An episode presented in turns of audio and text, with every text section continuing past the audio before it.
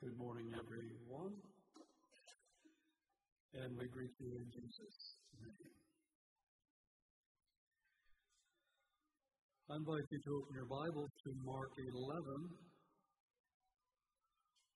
Mark 11 begins with uh, the triumphal entry in the first 11 verses.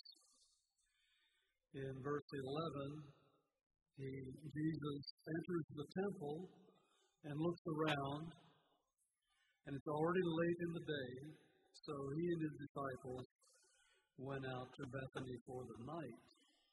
And the next morning, he is and the twelve are coming into Jerusalem. And that's where we want to start reading at, at verse 12.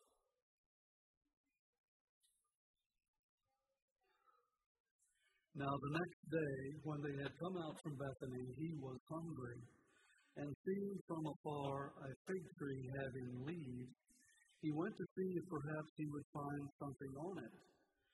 And when he came to it, he found nothing but leaves, for it was not the season for figs. In response, Jesus said to it, Let no one eat fruit from you ever again. And his disciples heard it. Now, the next few verses, uh, we have the cleansing in the temp- of the temple by Jesus, and then the day ended, and he left the city again. And then verse 20 picks up the next morning when Jesus and his disciples were coming back into Jerusalem, following the same path that they had traveled the day before. So we'll read again at verse 20. Now, in the morning as they passed by, they saw the fig tree dried up from the roots. And Peter, remembering, said to him, Rabbi, look, the fig tree which you cursed has withered away. So Jesus answered and said to them, Have faith in God. For assuredly I say to you, whosoever says to this mountain, Be removed and be cast into the sea, and does not doubt in his heart, but believes that those things he says will be done, he will have whatever he says. Therefore I say to you, whatever thing, whatever things you ask when you pray, believe that you receive them and you will have them. And whenever you stand praying, if you have anything against anyone, forgive him that your Father in heaven may also forgive your trespasses. But if you do not forgive, neither will your Father in heaven forgive your trespasses. So this tells us that Jesus was hungry. We know that some nights he spent the whole night in prayer. We know that some nights he went out early, very early, and prayed. Maybe he hadn't had breakfast. We don't know. But he was hungry. And he saw this fig tree with leaves. And he was expecting fruit. He checked fruit for fruit. And there was none. And he said, Let no more fruit be eaten from you again. Never produce fruit again. Now, Matthew Matthew's account is a little bit different. Matthew gives fewer details, and he has the fig tree withering immediately, according to the way the New King James says it. And directly following, he, uh, he includes the lesson. And maybe something, something must have happened instantly. Uh, maybe the leaves shriveled a little bit. Maybe they turned a different unhealthy shade that the disciples noticed. And, but something happened. And, but comparing with Mark, it looks like the tree wasn't completely dead until the next day when they came by. The uh, Jewish Christian scholar, Bible scholar, Edersheim, says that normally that the uh, fruit appears before the leaves do. And so, if we would see leaves on a fig tree, even if it was out of season, one would assume that there was fruit there. This curse, I would mention, is not profanity like we think of cursing today, but of judgment. And Jesus wasn't frustrated and angry in a petty way here. He had a purpose in what he was doing to make this a teaching moment, to make this an object lesson for his disciples.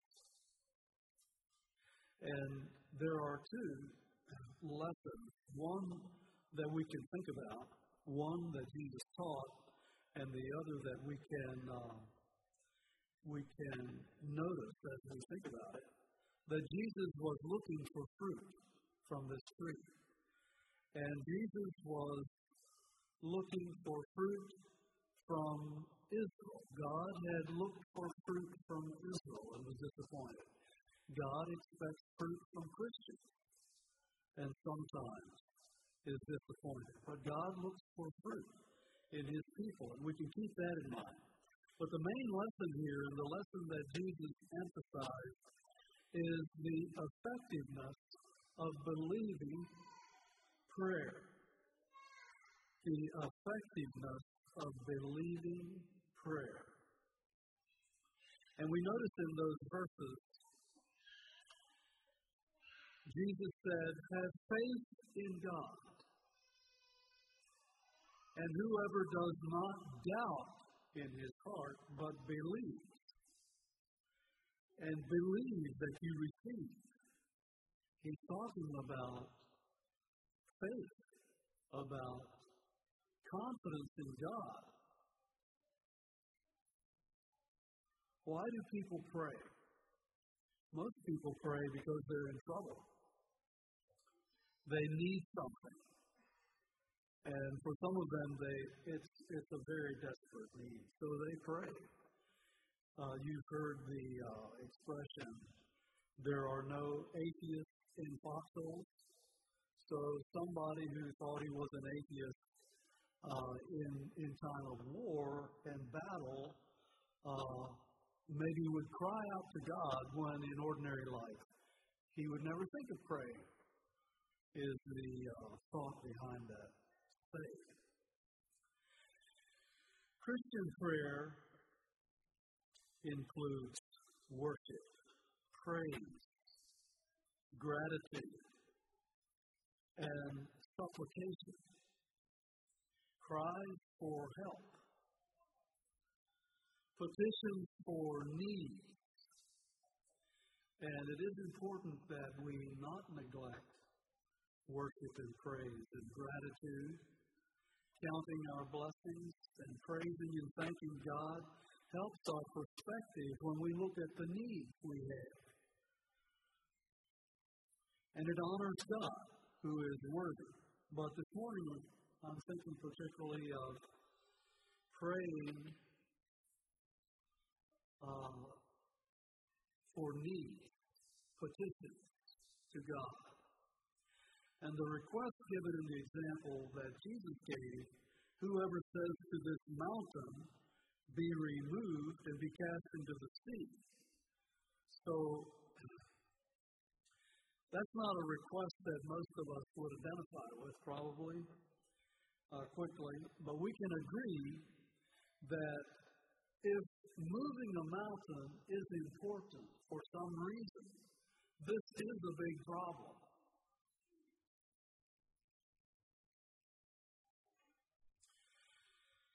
Some scholars think that Jesus may have been referring to the Temple Mount, which uh, there's prophecy in the Old Testament about it being split and divided. And uh, maybe that's what it is. Another interpretation is that this is just a, what was then a common Jewish proverb to represent obstacles uh, difficulties, perplexing difficulties, similar, and, and that it would be used similar to uh, how we say somebody's making a mountain out of a molehill. They're not literally making a mountain out of a molehill. And that in this proverb, that it's not necessarily that there's a mountain they need to get physically moved into the sea, but that there's some big obstacle, some big difficulty, some perplexing problem that is not easily fixed. And there were there was a term for uh, especially wise rabbis, uprooters of mountains, that was used uh, in those days. Someone who had the ability to, uh, who was wise and could give wise counsel about how to deal with a difficult problem. So that view of um, this mountain problem in these verses is the uh, one that rings a bell with me. It seems more practical for where I live most of the time, dealing with perplexing problems of life. That's where most of us live. The impossible looking difficulties, the painful trials and suffering, the losses, the grief. Uh, just this past Tuesday in uh, Pennsylvania,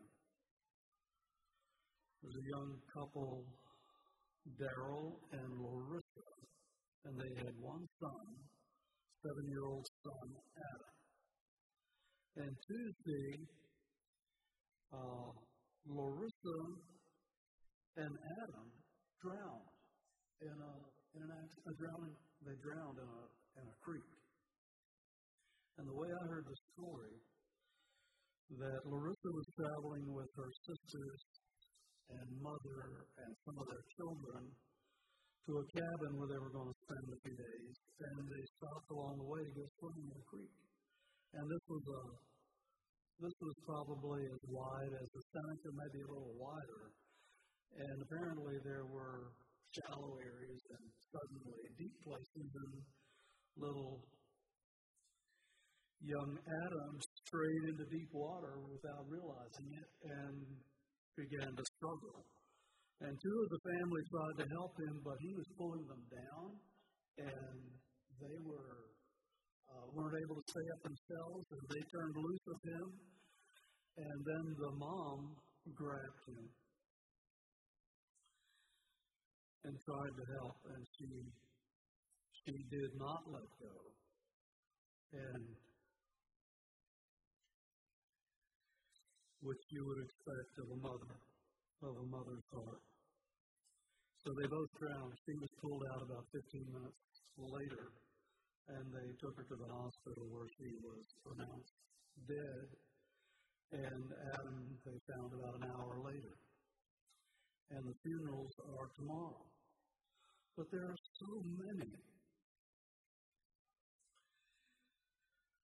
so many sorrows and griefs and so much suffering and so many kinds of losses. And we've all experienced things like that. And some of you are living with those things right now and know exactly what this is.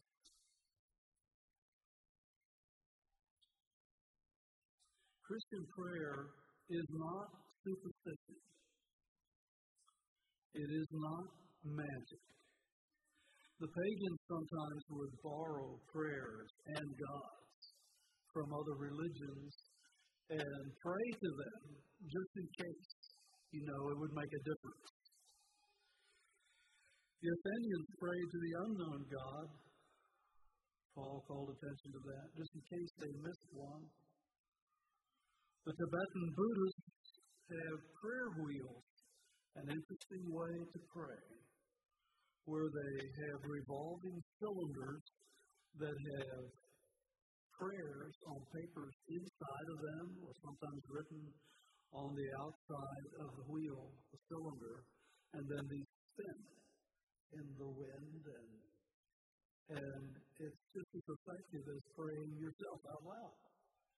Uh, that as it seems that uh, prayers are being offered. Sounds kind of superstitious, doesn't it?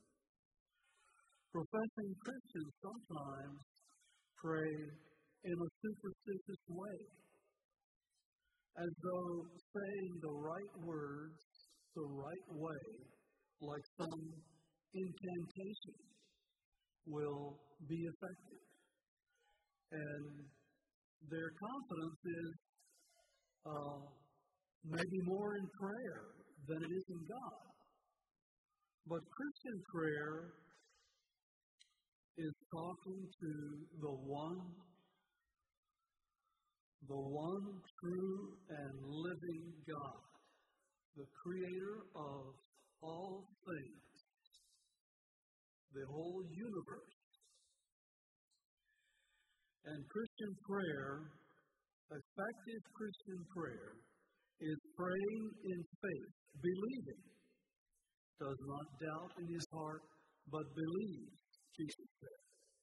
It's not faith in prayer, in saying something, but it is faith in God to whom we pray.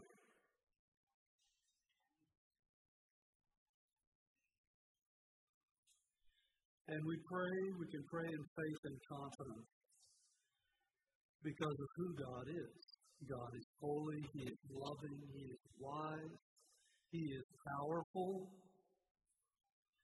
and He hears us. He hears prayers.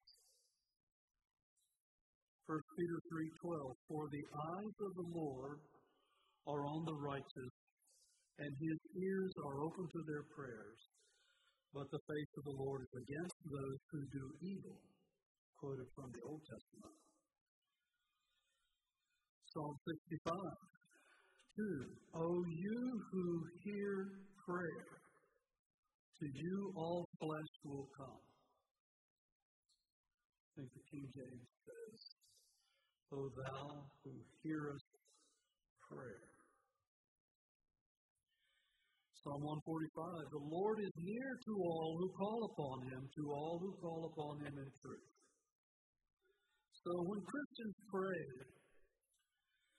their prayers don't just float into the air and get whipped away and disappear. Like the balloon launch the balloon launches that we have here, they're interesting to watch. Those colorful balloons rising up into the air, and they get up to a certain altitude, not very high, and the wind begins to catch them and take them away. And you know, they don't go very high until they begin starting to, they lose their, their uh, helium and they begin to come down or they go high enough that they pop. There's enough um, pressure that they stretch and pop.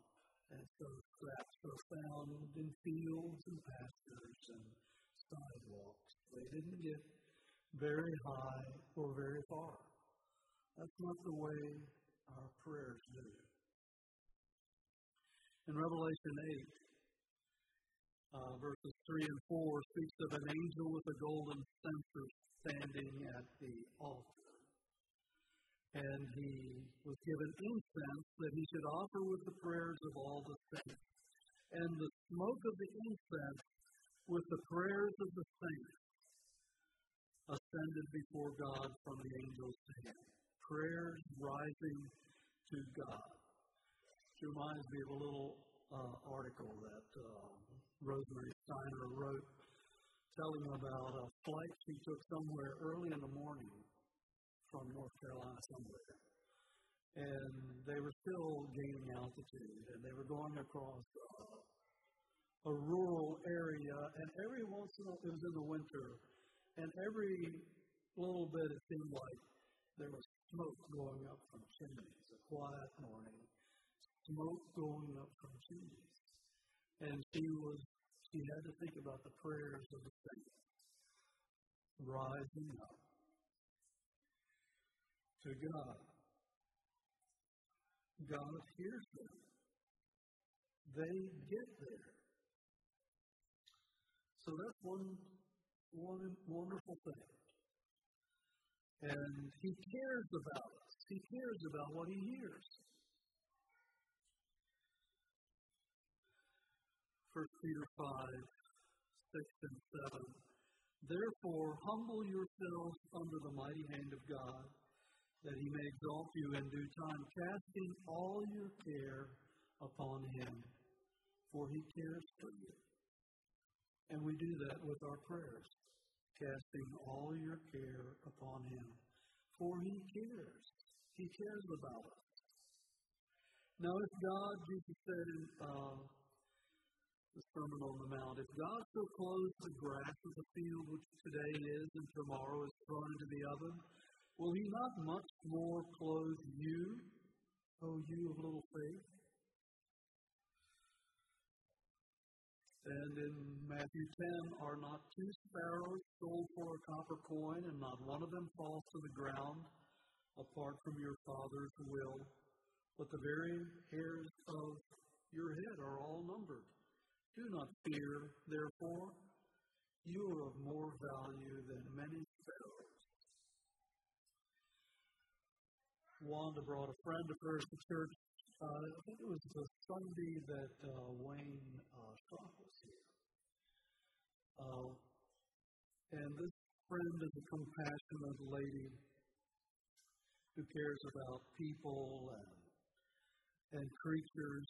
And with her, she had brought to church that morning a little sparrow or some kind of little bird. Maybe it wasn't a sparrow. It was a little bird anyway, a little young thing that had fallen out of its nest. And she had compassion on that little bird and rescued it. She did some research and found out uh, found a recipe for uh, fixing up some food for this little bird that would be nutritious and she fixed this food and she took it with her and fed it. And she had it with her here that morning at church because it needed lunch at 12 o'clock. And so she fed it back there in the back of um, the gym. And God cares about birds. And He cares about us. And He cares about what we are burdened about. But you know, sympathy is one thing.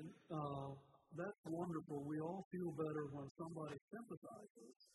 But when they're able to help us, that means a lot more, doesn't it? And God is able. God is able to do something. And sometimes sympathy does a lot. But if it comes from someone who isn't able to do anything, that's where it stops. But God is able.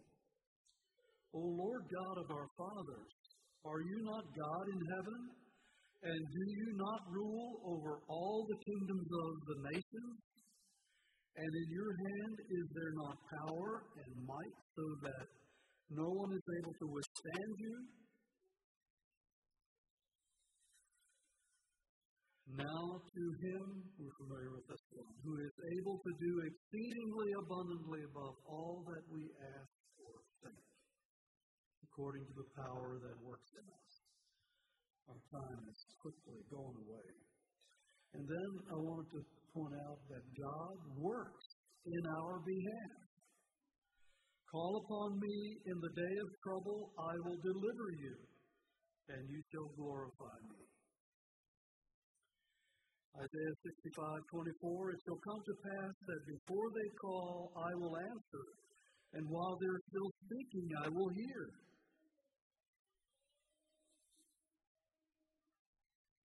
Anyone, every one of you could tell a story about how God has helped you. Maybe with a small thing, maybe with a big thing that just really uh, warmed your heart. I had a little story here, but I think I'll jump over it. It was just about a time I was coming back from uh, with my bride, and I think Howard was with us. And we were coming back from uh, moving back from Ontario to this community and coming into a little town um, outside of Chicago, the car broke down. And what am I going to do? How unhandy. I'm not very mechanically inclined. And I was a little apprehensive about coming home anyway. Here I am telling the story. And um, I was a little apprehensive about um, just being the head of a household uh, here in the real world, you know, being on a mission field for four years and a half or so, and and didn't worry about things like that. I didn't wasn't even experienced with things like that. So I had a number of little apprehensions, and then then this problem comes up. Well, we parked in a vacant lot that they were dumping uh, fill dirt into, and a dump truck was just there unloading a load. And I asked the guy whether he knew of a garage nearby. Well, yeah, so hop in. So went down the road less than a mile to a garage, and this guy was super helpful. And he came back with a wrecker, and we hooked up, and we were all piled into the front seat of that wrecker, and went back to his garage. And before very long, he had the car going again. And he warned us, don't leave any valuables in that back seat because going through Chicago, there's people there that will follow you for miles looking for a uh, chance to rip you off. And just very nice. I felt very encouraged and uh, ready to come home. God is wonderful. He hears our prayers. He cares about us. He's able to do something. He does work on our behalf. Well, who are we that pray? Are there any qualifications? Are there any requirements for our prayers to be effective? Yes, there are. And one that we've noticed already is faith. Uh, we have to have faith we noticed several times in that passage where he called out faith and how necessary it is. And we know numerous times in the Gospels that Jesus chided his disciples, O ye of little faith. And I'm in that category often. Jesus uh, God in the uh, scriptures the epistles, when we ask in faith with nothing doubting or wisdom, that's the qualification that's necessary. When we ask for wisdom from God in James 1, we're to ask in faith, nothing doubting. For he who doubts is like a wave of the sea and tossed by the wind.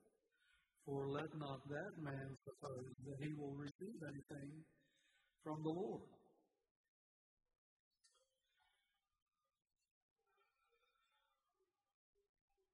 And in James 5, in the uh, anointing passage from verses 13 through 18, the prayer of faith he refers to. The prayer of faith will save the sick.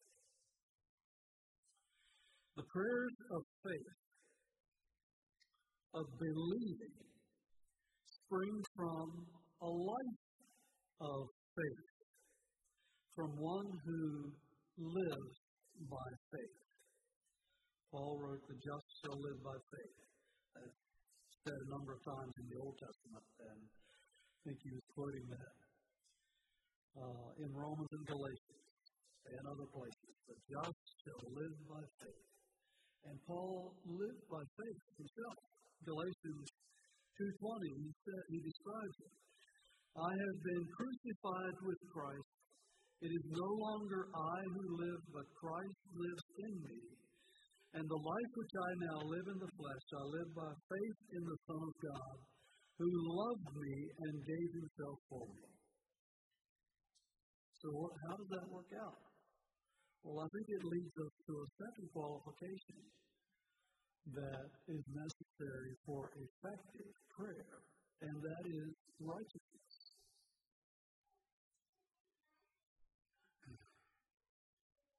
James 5, verse 15, the effective, fervent prayer of a righteous man avails much. He not only believes and trusts in a wonderful God who hears and cares and is able to do beyond what we can imagine or think.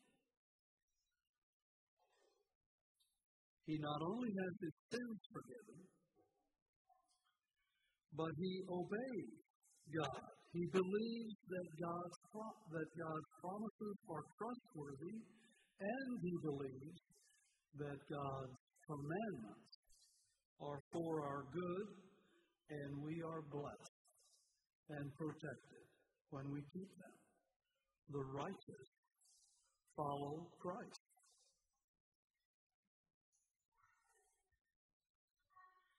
In 1 John 3:22, and whatever we ask, we receive from him because we keep his commandments and do those things that are pleasing in His sight. In John 15, uh, the vine and the branches. If you abide in me and my words abide in you, you will ask what you desire, and it shall be done for you. The word in us influences us and guides us and renews our minds and changes us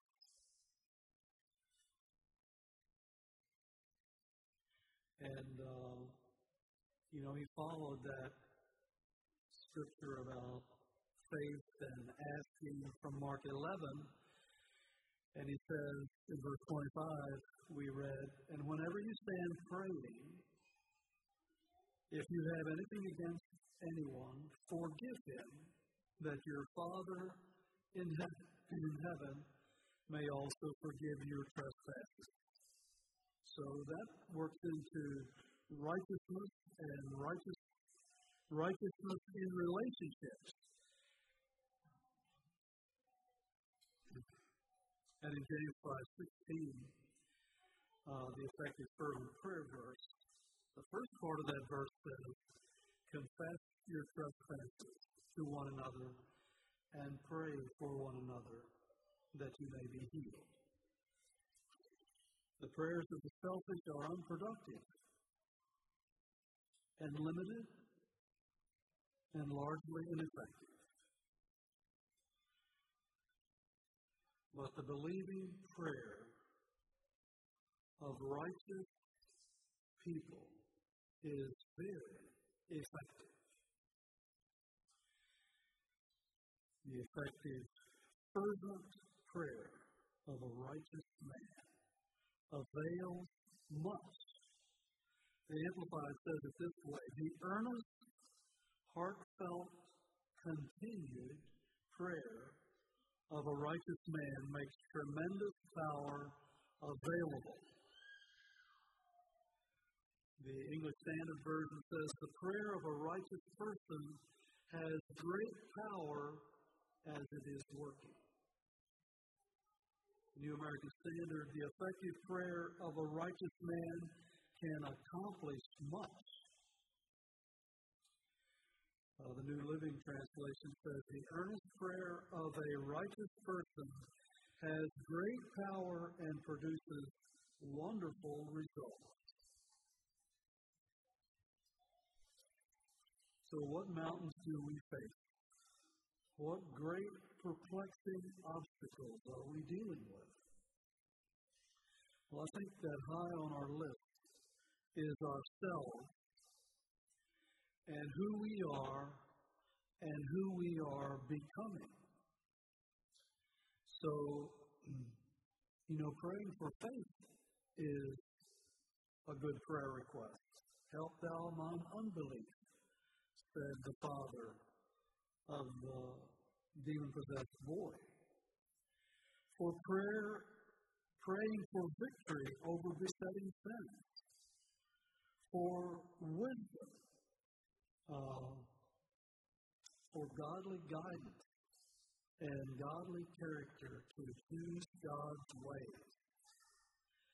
For the Holy Spirit, the, uh, the beautiful ask, seek, and knock passage in Luke 11.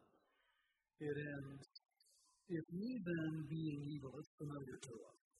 If you then, being evil, know how to give good gifts to your children, how much more will your heavenly Father give the Holy Spirit to those who ask Him?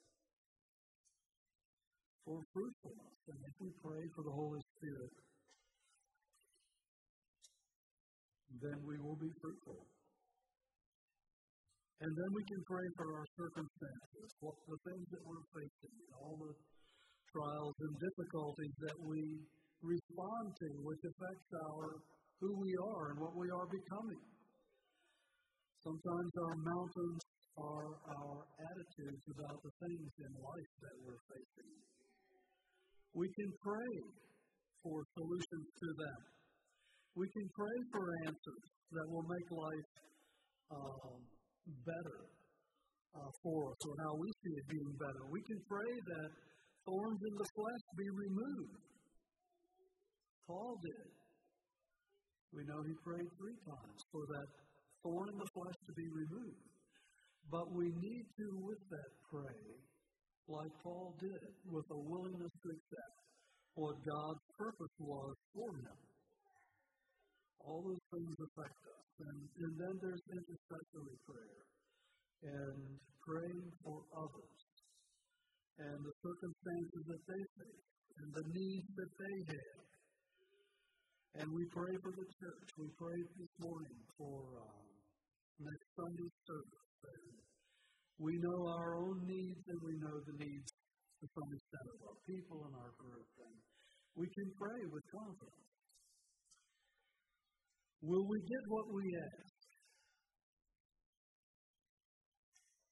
We're out of time here, basically, but uh, you know that some commentaries kind of qualify and explain and minimize that promise that Jesus gave and that we looked at Mark 11 and other places. To avoid overpromising and disappointing earnest people and maybe their own expectations. And we don't want to encourage a prosperity gospel and name it and claim it. But neither do we want to underestimate what God would do if we would pray. We can fall into the category that James warned about you have not because you ask not. And the will of God and the purposes of God fit into all of this. And God's will, God's uh, um, the choices that He gives other people and the will of other people when we intercede for them, that all fits in there also. But in the things that we know God's will about, those character changing things that God would want to work in us, we can pray with confidence that He will work. Many things we don't know really what all God had in mind. Paul didn't know what God had in mind for that thorn in the flesh. But we can always pray for grace, even in those things that we don't understand. We can pray for grace. We can pray for God's will.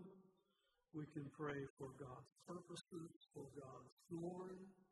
And I've heard people in, in, in desperate situations praying from hearts of surrender. And God did. God will give grace. We don't demand, we don't order God around because of who we are. That's not faith, that's dishonor. He is God, after all. So we've, we've uh, looked this morning at the teaching of Christ, the promise of Christ. We've talked about who God is and that He is worthy our worship and He is a God we can trust. He hears our prayers, He cares about our needs, He is able, He is powerful, and He works in our behalf. And we can pray to Him with great effect if we pray in faith, if we pray from a position of righteousness, not perfection, but sin forgiven and committed to following Jesus and serving Him. And we ask and we receive. So I'm challenged to pray more. I will encourage us. Pray more. Pray believing. Pray in faith. And watch what God does. And praise Him for what God does. Shall we some?